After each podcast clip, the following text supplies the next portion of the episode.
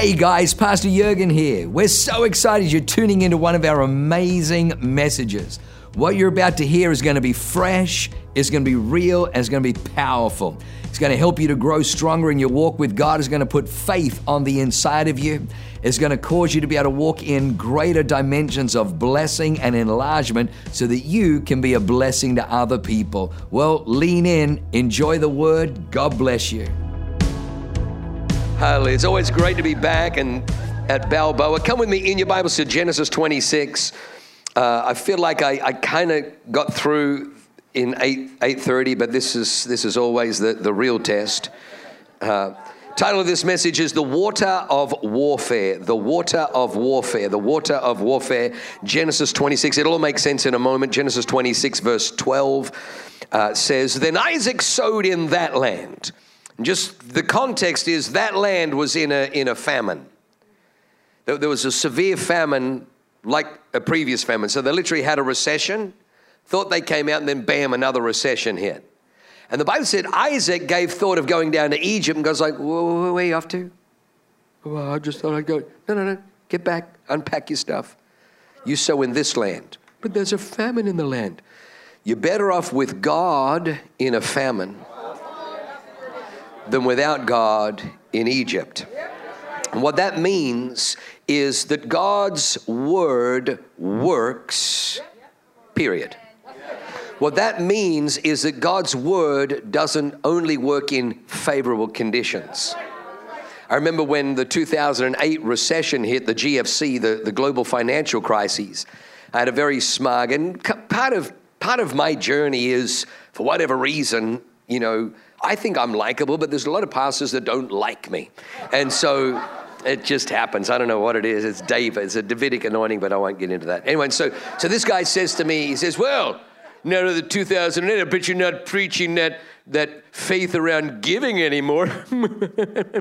and I said, I said, Oh, actually, if anything, I've doubled down. He's like, What? Because you can people losing their business and their jobs. I said, Exactly. I said, so if anybody needs to hear the word of God, if anybody needs to, to be dependent, right, in a famine. Man, when it's not a famine, knock yourself out. Everyone's flourishing, but in a time of crisis, in a time of famine, run to the Lord so that you're under an economy. God says, when you bring the tithe, He doesn't say, I'll bless the ground. The, gr- the ground was cursed. God says, when you bring the tithe, I'll open the windows of heaven. You know who doesn't have access to heaven? The IRS. Thank God, thank God, thank God, thank God, thank God. Those greedy, corrupt swamp dwellers in Washington, D.C. haven't figured out how to tax heaven. But God says, I'll open the windows of heaven and pour out such blessing, there's no room enough to receive it. When you honor God, the Bible says God honors those who honor him. So so Isaac sows in that land. He says, All right, God, it's a famine, but you know what? I'm going to be obedient to you. Obedience opens doors. Obedience is the hinges that opens the doors of heaven. The treasuries of heaven are unlocked with obedience. So the Bible says, So Isaac sowed in that land and reaped in the same year a hundredfold, and the Lord blessed him. It doesn't say, and the Lord blessed him, he reaped a hundredfold. He reaped a hundredfold, and the Lord blessed him. And then verse 13, I love verse 13. If I was honest with you, I could have started this, this uh, this Bible reading a little further down, but as I was reading through, I thought, no, no, it's important.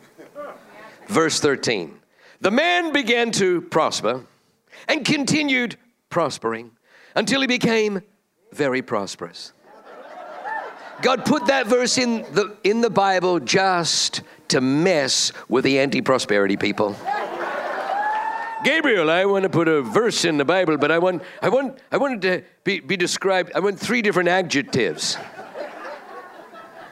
What have you got? Well, what about it? He began to prosper and continued prospering until he became very. I love it. Put it in. I don't believe that God wants to prosper. Well, it's in the Bible, darling. The man began to prosper, continued prospering until he became very prosperous. For he had great possessions of flocks and possessions of herds and a great number of servants. So the Philistines envied him. So the Philistines envied him. Did you know, did you know, did you know that one of the Hebrew translations of the word blessed means to be envied? When Jesus said, Anyone who's left houses, lands, fathers, mothers, brothers for my sake will not fail to receive 100 times as much in this life with persecutions. The reason the persecutions is, is because you will be envied. You'll be envied. God wants to bless you, but understand that the price of the blessing is the sons of the evil one, the sons of Cain, will envy you.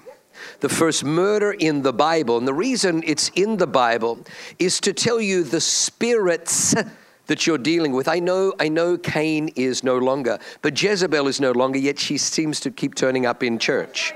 She keeps turning up. The spirit of the world is the spirit of Cain. Cain brings an offering of the fruit of the ground and God rejects it.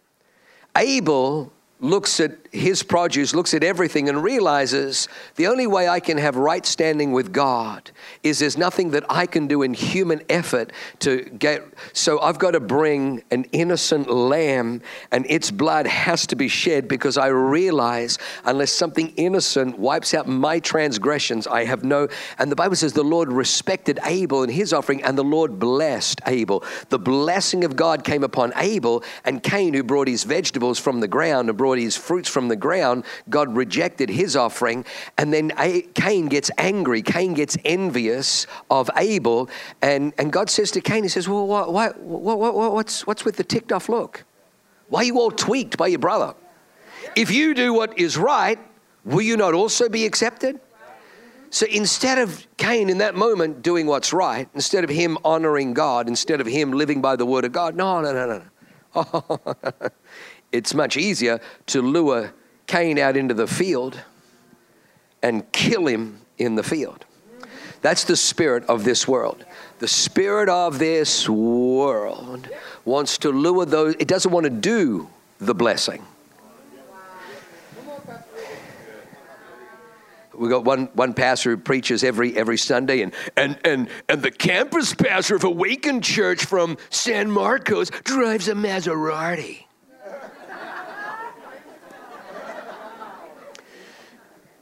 What we teach here is never judge somebody's harvest unless you know the years that they sowed in tears. Just so you know, every single every single one of our campus pastors are not just a campus pastor, they also have a marketplace business, have a marketplace engagement. We, we want our people blessed to be a blessing. Can I just tell you, if you if you think that you should just have one income, you're not very wise. You've been trained by the world, and you know, God bless you. You've been trained by university and college that you should just work for one firm your whole life. But I, I found that my bills go out in different directions. I found that it, my, I got to pay the grocery bill. I got to pay this bill. I got to pay that bill, power bill. I got to pay. My bills go out in different ways. Why, why would you only have one stream of income when you have multiple outlets? Why not have multiple streams of income? I don't like this guy. Why is he talking about? And so it's, I'm just talk, talking Bible. I'm just telling you Bible. So, so, so, so Isaac, Isaac is blessed, and the Philistines envied him. The next thing the Philistines do is they stop up the wells. They stop up the wells.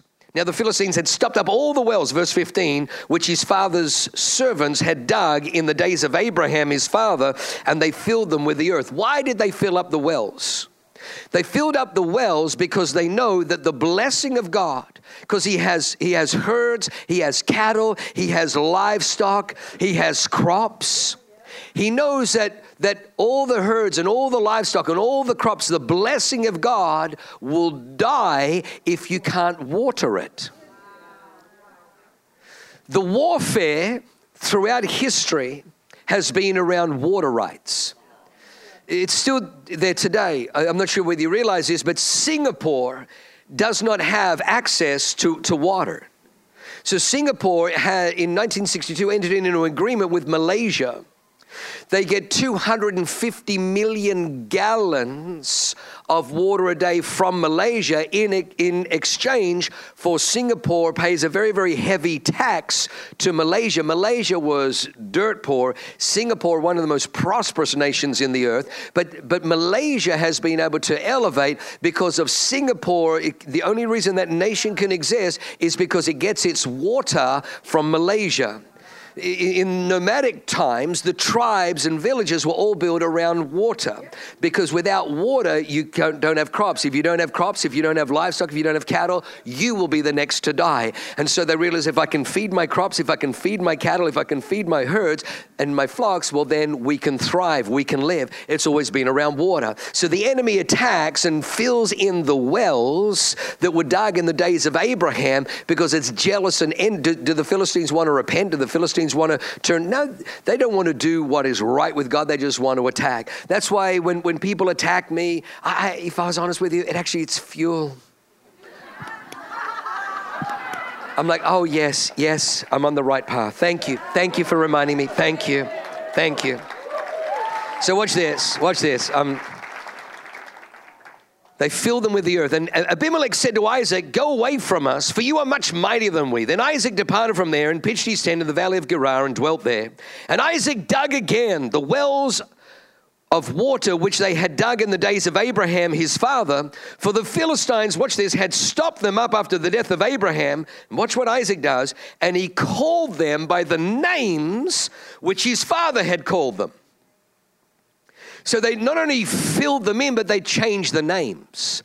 The devil wants to shut off the flow of blessing in your life. He wants to shut off the flow of blessing in the church. He wants to shut off the flow of the anointing of the church. He wants to shut off the flow of the influence in the church. In the 2020 lockdowns, all of a sudden the church was deemed non essential. Oh, hang on, what?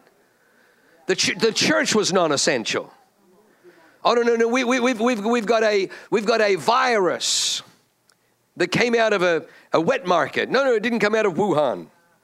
It didn't. Don't don't don't look behind the curtain. Don't look. No, no, it's not. And so we got to shut everything down. Well, well, in, in, I'm not sure whether you realize, but there were more people struggling with suicide and depression and anxiety and hopelessness and fear and and uh, I was talking to, to one of our team yesterday. Since 2020, we've had over 650 people go through our recovery programs because it just went through the roof. Because man does not do good with isolation and separation. And absolutely, we want to take care of people physically, but man is not just a physical being, he's also a spiritual being, an emotional being, a social being. And we need to take care of those elements. We need to take care of those elements. And the church. And so they, they began to cut off the flow that you can't have, you know church. And, and then they wanted to cut off the flow of praise that you can't sing in church. So we just said, you know what? Uh, actually, Second Amendment, yeah, First Amendment, excuse me, the Second Amendment protects the First. The First Amendment, the First Amendment says, you shall make no law you shall make no establishing or prohibiting. And right now, this looks like prohibiting. So, guess what? You can blow it out your shorts. We're going to start meeting and we're going to be praising because right now, people need to sing the praises of God because God inhabits the praise of His people so we can bring some breakthrough up in this house. Because people need breakthrough, people need miracles.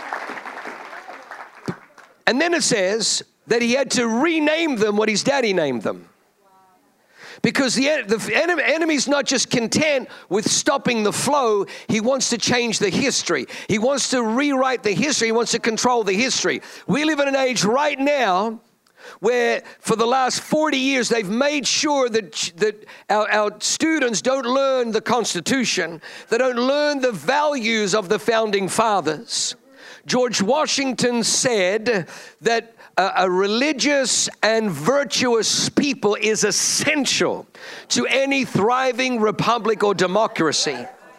John Adams says that the Constitution is made holy for a religious people. Abraham Lincoln says the, the book that undergirds all of society and health is the Bible. But they don't want you to believe that. They want to rewrite history. They want to rename history. Why is that? Because whoever controls your history holds your identity.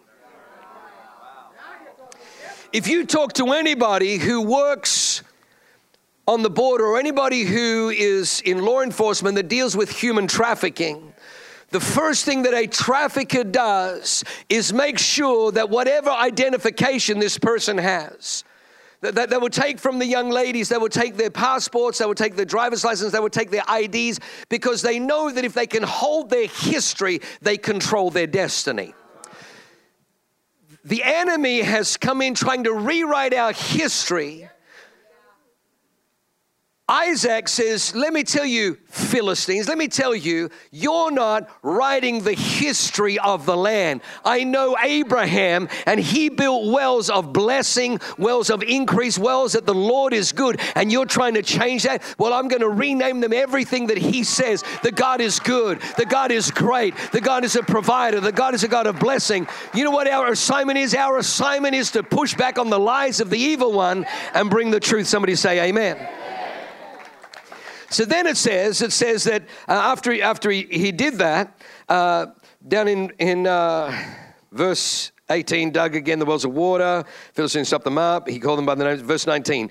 Also, Isaac's servants dug in the valley and found a well of running water there. But the herdsmen of Gerar quarreled with Isaac's herdmen, saying, The water is ours. So he called it the well of Esek because they quarreled with him. And literally, Esek means quarrel or contention. Then they dug another well and they quarreled over that one also, and he calls its name Sitnah. Sitnah means hostility or accusation. But he didn't get discouraged. So he's dug two wells, and both of them contention, and both of them accusation and hostility. Sometimes you've got to push through. One of the saddest things that we saw is uh, so many, so many churches, so many leaders, so many pastors pull back because of, listen, I'm not looking to be accepted by the world not looking to be accepted by the world. Let me just explain something very important. The, just basic theology, but unfortunately it's not taught anywhere, but it's basic theology. Sin came into the world through Adam. Sin came into the world through Adam. Jesus Christ came to save sinners. Paul said, Jesus came to save sinners, of whom I am chief. I, I've competed with Paul, trying to get that chief position on numerous occasions, and but I'm not going to argue with him. But uh, all have sinned. So all of us are in that, that category. So all have sinned. Jesus came to save sinners. Sin came into the world through Adam. However, the world also has evil, and the world, so, the world also has wickedness. Evil and wickedness did not come from Adam. Sin came from Adam. Sin makes us susceptible to evil and wickedness, but evil and wickedness comes from another source. Jesus calls the devil the evil one.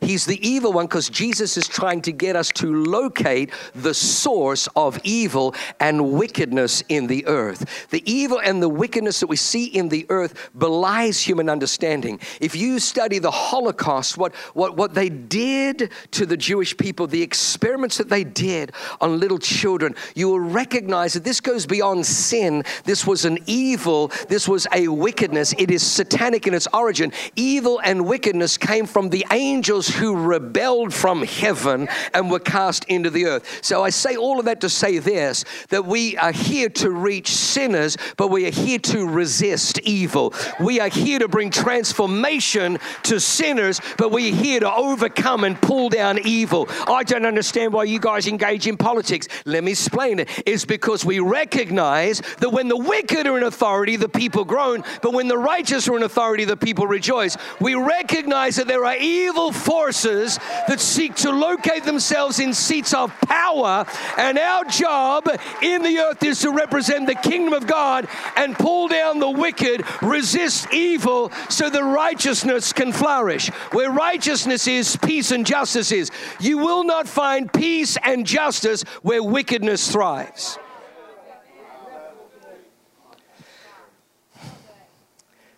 So they dig a third well and this time it's called, they call it Rehoboth, which means broad place, expansive, and saying God has made room for us, and now we shall be fruitful in this land. We shall be fruitful in this land. Uh, in 2015, we'd been going 10 years, and I felt God say, every January we do a fast, and, uh, and, I, and I felt Him say, this year I want you to do a 40 day fast.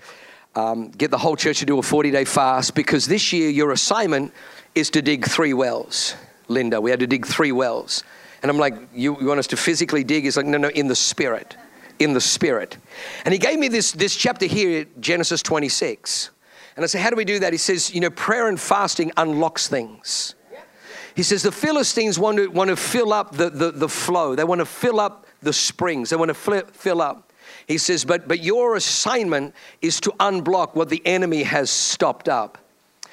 He told me that in 1906, right here in Azusa, uh, in 1906, the Azusa Street revival, a beautiful black man with, with, who had lost sight in one eye, yet his name was Willie Seymour.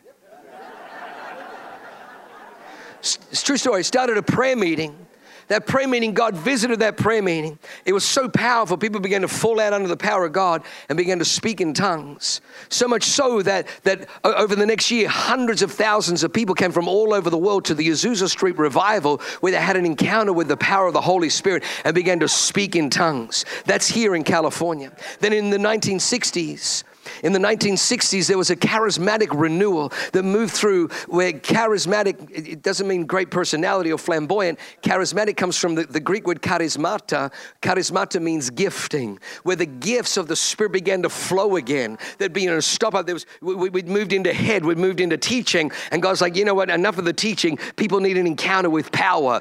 You know, you, you, if people walk in with cancer, they need a power encounter. If people walk in with depression, they need a power encounter. If people walk in in broken down, hope they need a power encounter. If people walk in oppressed by the devil, they need a power encounter. And so the gifts began to flow. And then we saw the 70s was the Jesus movement. And then the 80s, we began to see the flow of healings and miracles, healings and miracles. Benny Hinn, T.L. Osborn, all these great healing miracles. And God says, These are the wells that were dug in California. And when I sent you to San Diego, that's the inheritance, that's the heritage, but the enemy has stopped them up. He says, So what you're going to do is you're going to do a 40 day fast and you're going to begin to dig again the wells of Abraham because there's going to be three flows in your house. Three flows. And I said, What are the three flows? He says, People are going to come into this house and then they go from barren to fruitful.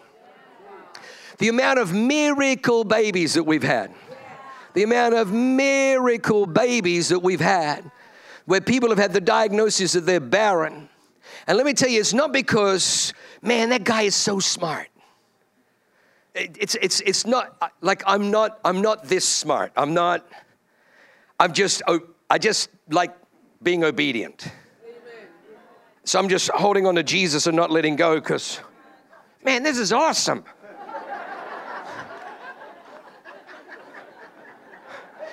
Jesus, you know, sometimes I think this is me, I, but it's you. No, I'll, I'll remind them every week, but people just, Oh, that's what they like. It's okay, yeah. And so I'm not this smart. It's him. It's him. So this is what I know. I know when people come in, people come in with needs. We have a city with needs. We don't have JurgenMatthesiusMinistries.com because no one could spell it.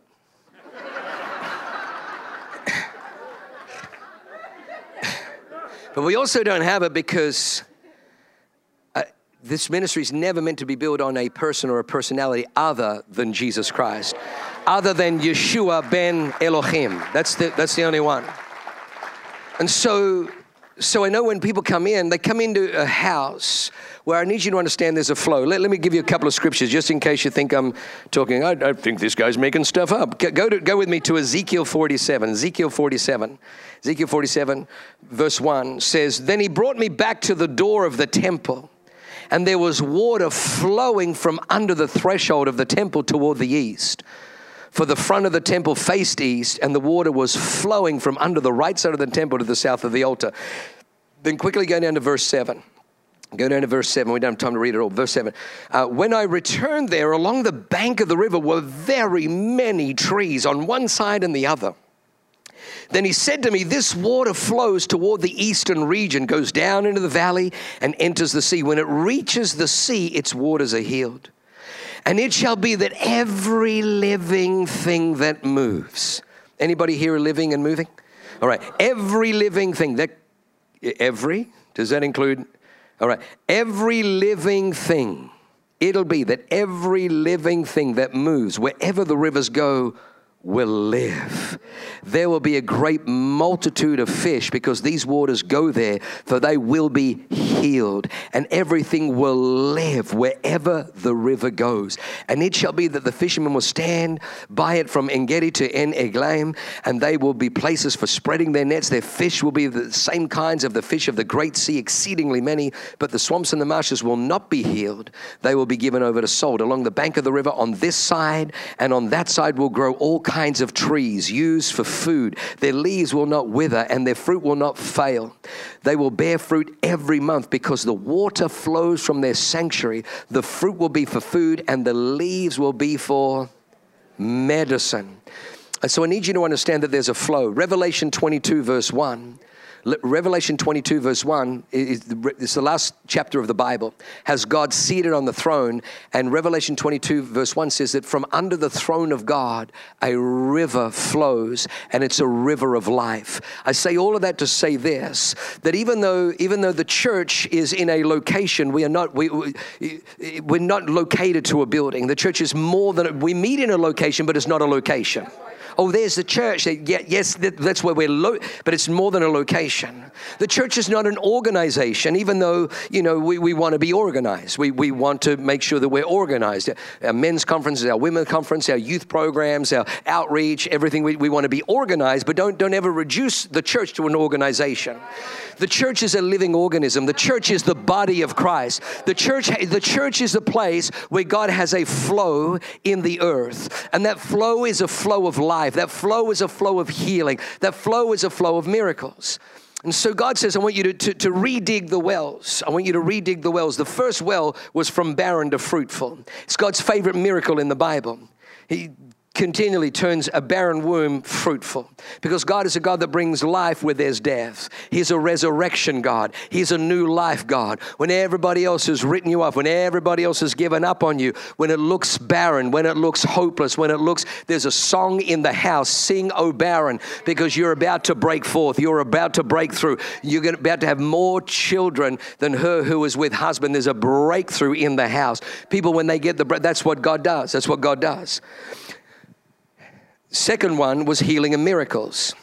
I tell you what's interesting, Pastor John. When we came to San Diego, they said, Oh, you need to understand that the real estate is very expensive in San Diego because San Diego is, is uh, one of the, the highest concentrations of medical clinics and medical facilities.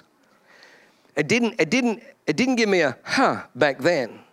But as I began to look at this and see what God is doing, the devil is always a, a, a great thief and a counterfeiter. So he, he will always establish in the natural what really is the inheritance in the spiritual. So, San Diego, a lot of people come here for operations, a lot of people come here for, and God bless all of those things. Like we love doctors, we love nurses, God bless them. God bless them. But the greatest physician, Yeshua ben Elohim, he's still the great. And so we know that, man, there's a reason the enemy's trying, because he's trying to redirect so that we put our trust in the technology of man rather than the power of God. And so one of the flows here is healings and miracles. The amount of healings and miracles, God, God gave me a, a catchphrase. He says, Your job, your assignment is to terminate terminal. Terminate terminal. Well, you know, where's that in the Bible? Glad you asked. Glad you asked. First, uh, 1 Corinthians 15 55 1 Corinthians 15 55 says, Where, O death, is your sting? Where, O death, is your victory? Jesus took the sting of death and took out the victory of death. Death has been terminated. Literally, Jesus, when he rose again on the third day, said, You've been terminated. That's what he said to death. He said it to the devil, he said it to death. He terminated terminal. So people walk in here and they've had terminal terminal uh, diagnoses. Am I right, Nicole? They've had terminal diagnoses. They've, they've been given death sentences from doctors, but they walk into a house where it's not just a sermonette, it's not just a clever program, it's not just a great event, it's not just a great location, but there's a flow in the house. It is a supernatural flow. It exceeds the pay grade of the pastors, it exceeds the pay grade of the leaders. It is a flow from heaven. The church's job is to redig, is to unblock the wells that flow. Now, Pastor Becky, in, in her magnificent communion message, was talking about you know, forgiveness. Because it's interesting, the Philistines blocked the flow. And, and in this life, you're, you're going to find, my God, how come that person is getting blessed and that person is getting blessed, but I seem to keep struggling with the same things? That's a good thing because God is trying to tell you something's blocking the flow. This, this is just from a secular source, but they say that 87% of all diseases are lifestyle oriented. Let me say this that, that nearly all sicknesses and diseases come from you carrying something you were never designed to carry. When God created you in a paradisical garden, Eden, a paradise, you were created to walk with God. God is love. You were created to walk in love. You were created to walk in faith. You were created to walk in trust. You were created to experience His goodness. You were never created to carry bitterness, resentment. When, when, you, when, when you're abused or misused or go under trauma, these things affect your body. That's why when Pastor Becky said, Hey, it's freedom night, well, I am free. The Bible says he is, yes, yes, not absolutely. That's what the Bible says. But this is what I found, this is what I found. Demons didn't leave voluntarily. Jesus had to get them and cast them out. He had to get them and kick them out. You got to drive some stuff out. Jesus paid for your freedom, but these things are squatters that'll come in to steal your freedom. And, and quite often they need to be unlocked with they, they remain if you stay in bitterness, in resentment, in unforgiveness. You weren't meant to carry that. I, I had a lady who, who served in New Zealand when I was a youth pastor in New Zealand. And I remember she would always wear gloves. And this, this one, it was a freezing cold winter, and she was uh, in charge of all the ushers uh, for me on a Sunday. And they'd forgotten to fold the newsletters. and so I said to her, I said, Joni, sweetheart, we're going to have to fold the newsletters. So she comes in, and I could see she was really struggling. I said, Is everything all right? And so she took her gloves off and showed me she had the most crippling arthritis. I said, How long? She, for years, for years. And I said, oh my God, you know, and so I had to get other, some of our youth leaders in, we're folding the newsletters, folding the newsletter, and I could see because of the, the, the cold, she was really struggling. And so I met with her that week and I said, how long? And, you know, it was about a year after her husband had left her for her best friend. And the Holy Spirit, there's something here. I'm like, Holy Spirit, please don't pray. Like it's a vulnerable moment. But how many people know, you know, he, like I'm telling you, if, if he can work through me, he can work through anybody. And uh, I'm like, Holy Spirit, stop interrupting. Go, go ahead, darling.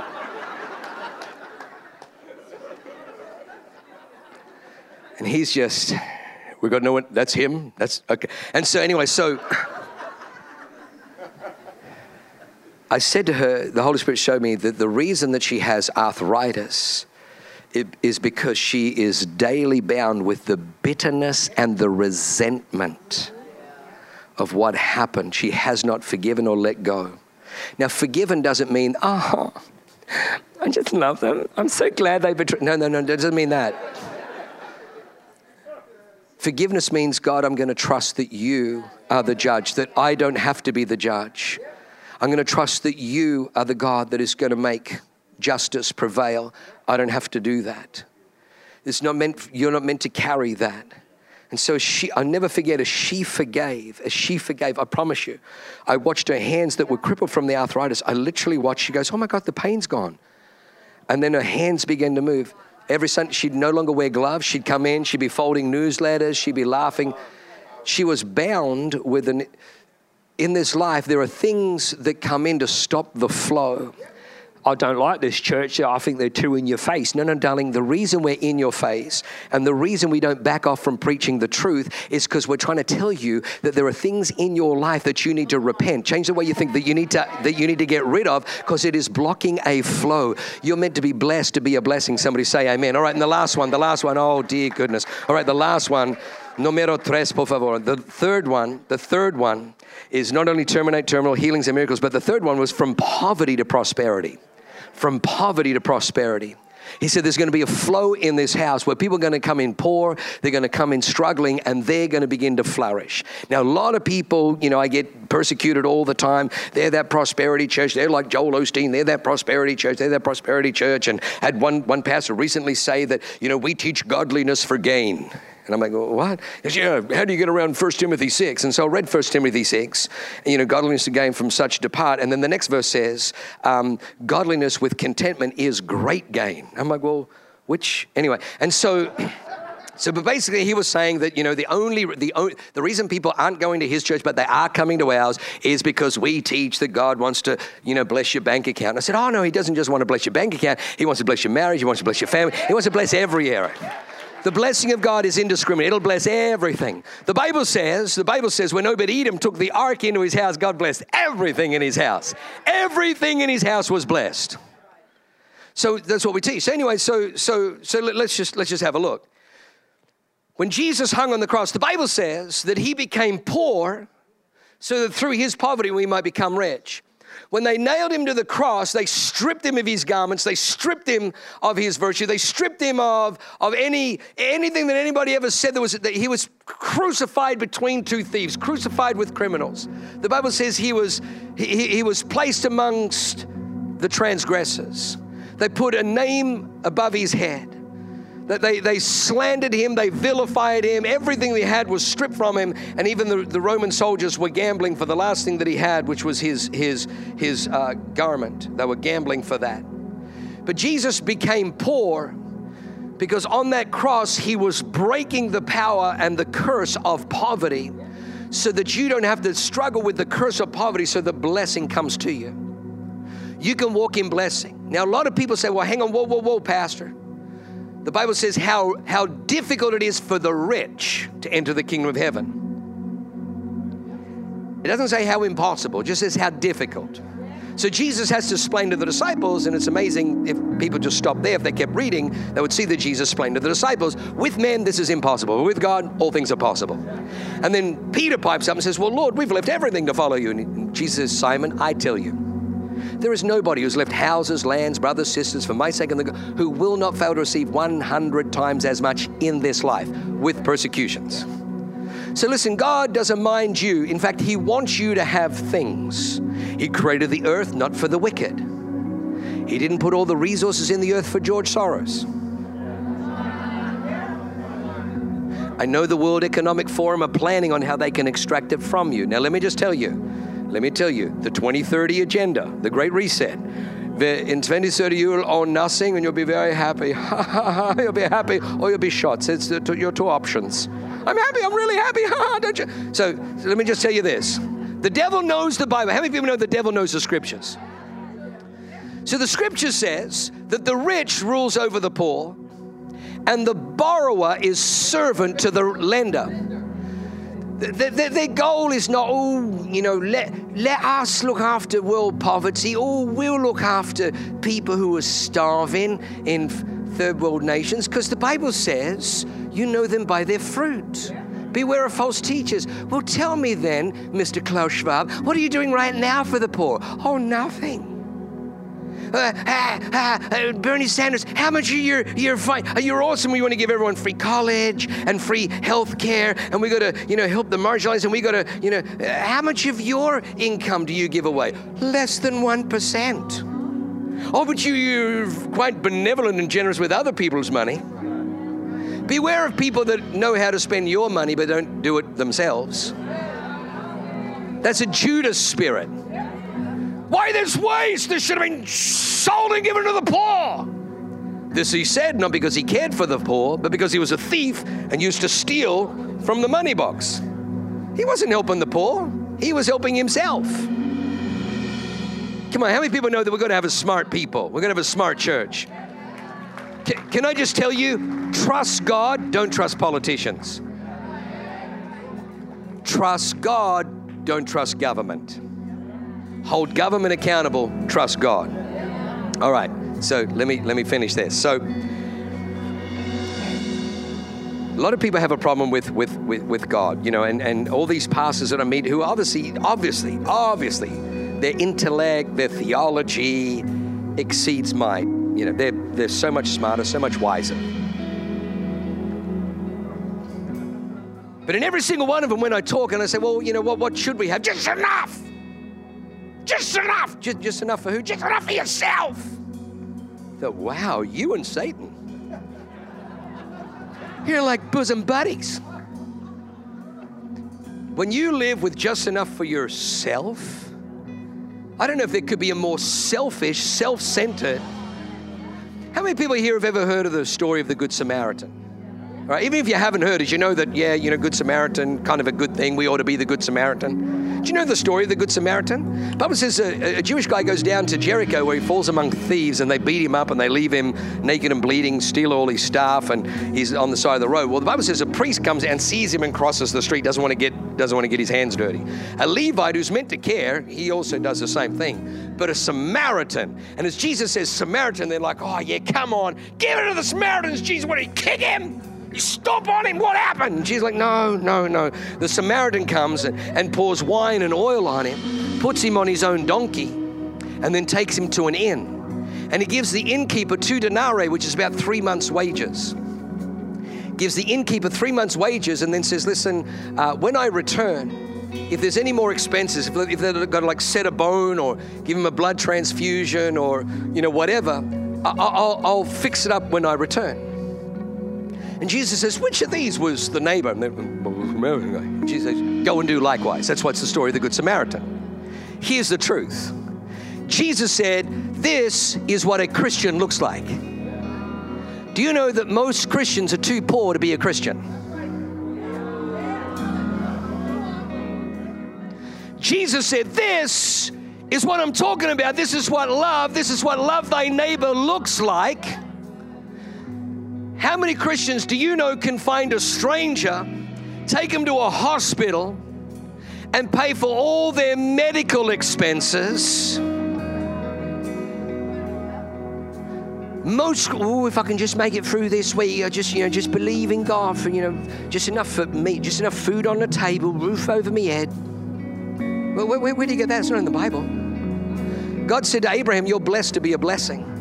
Galatians 3:13 says Jesus hung on the cross to break the curse that the blessing of Abraham might come upon us. Abraham was blessed to be a blessing. Do you know what was in his house? One son. But you know what was in his destiny, in his vision, was sons and daughters as numerous as the sand on the seashore. The blessing on Abraham was greater than what was in his house because it was meant to go outside. When you live for just you, Gideon is threshing wheat in a wine press in order to hide it from the Midianites. And God comes to him and says, Gideon, you, you got to get out of that wine, you got to get out of your wine press mentality. Gideon had a myopic, his vision was all about himself. He just wanted to make enough. You don't thresh wheat in a wine press, you grapes in a wine press, you thresh wheat in a barn. But he he in a wine press could make just enough for himself. What a misery. And God's like, son, you're not meant to live for yourself. You're meant to save a nation. You're meant to deliver a people. You're meant to do something greater. You're meant to live for more than. If you said to me, hey, Pastor, I want to be really miserable. How do I become really miserable? I'm just so happy, but I want misery. I would say it's very simple. Reduce your world to where you just live enough for you. In the Lord of the Rings trilogy, there's one miserable little wretch my precious. Them filthy little hobbits, we kills them. Yes, yes, no, no, Master's good. Master's, no, them's Trixie. He's miserable because he only lives for himself. Do you know there's one miracle in all four Gospels? It's in Matthew, it's in Mark, it's in Luke, it's in John. It's the only miracle Jesus did that Matthew's like, I'm putting it in. You know, Mark's copying. Jesus, Mark's copying. Mark's no, I'm not. You know, he's copying. Luke, Luke the physician, he's the doctor, he's writing in there as well. And then John, John decides he's going to put, and they're like, John, we got to write something else. He's like, no, I'm putting it. No, there's three of us. We don't need. And he's, no, I'm writing it. Jesus, tell him we don't need. And but it's one miracle: Matthew, Mark, Luke, John, all four. Do you know what miracle it is? It's not raising Lazarus from the dead. It's not calming the storm. Not opening the eyes of the blind. What miracle is it? Feeding the five thousand. Feeding the five thousand. Why, why, why this miracle? Why this, out of all the miracles, why that miracle? Because that miracle represents your life. I'm, I'm, I promise I'm landing the plane.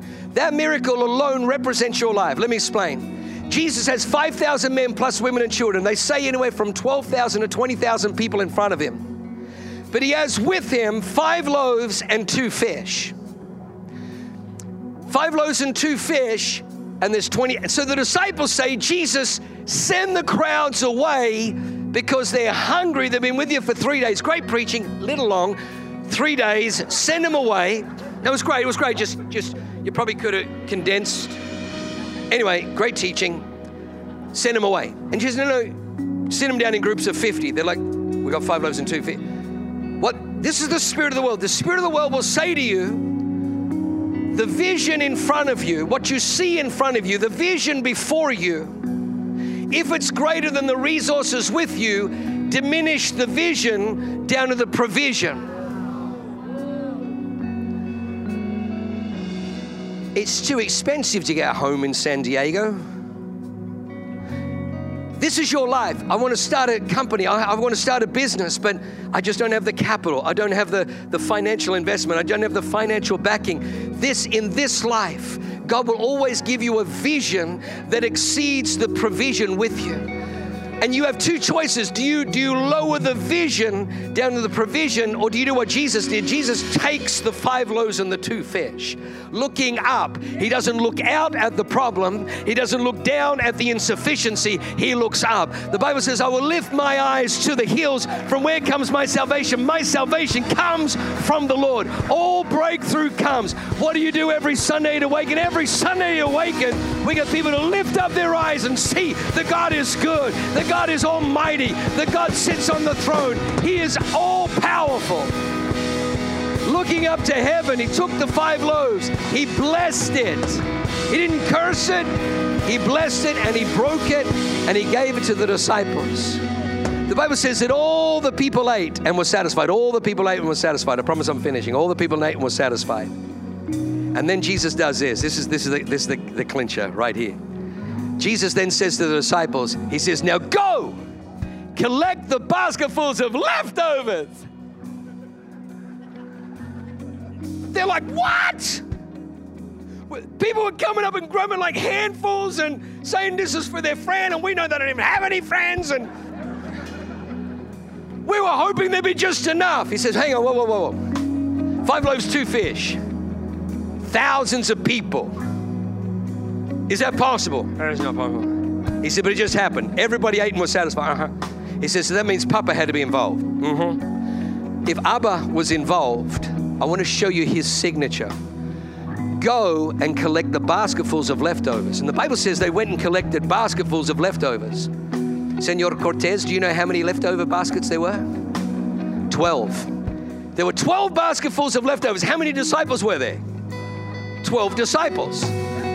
So that means that there was one basket full. They collected 12 baskets full. Did you know that one basket can't be full on five loaves and two fish? Five loaves and two fish would barely make maybe half a basket.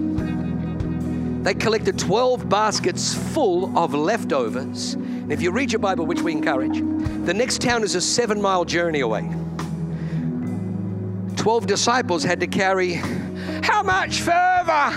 Are we, my feet are, this is, Jesus, this is heavy. Can I get through another? For the next seven months. And you know that basket? It's like, explain this. Explain how I'm here. And their heads are like, I don't, I don't believe it. You're here. Yep, I'm here, aren't I? Can you feel it? How heavy? Jesus was reprogramming and rewiring their brains for the next seven miles while they're carrying something that should not be there, yet they could feel its weight. And it was preaching to them that when Papa God gets involved, He is not the God that He didn't, He didn't do just enough. God always does exceedingly, abundantly, above all that we can ask or think. He's a God of abundance. He wants you to be blessed to be a blessing. Come on, stand to your feet, stand to your feet. Now, listen to me. If you have a problem with stuff, if you say, well, listen, Pastor, if you know, if this year, if I made $10 million, I don't trust myself. Listen, make an appointment with Pastor John.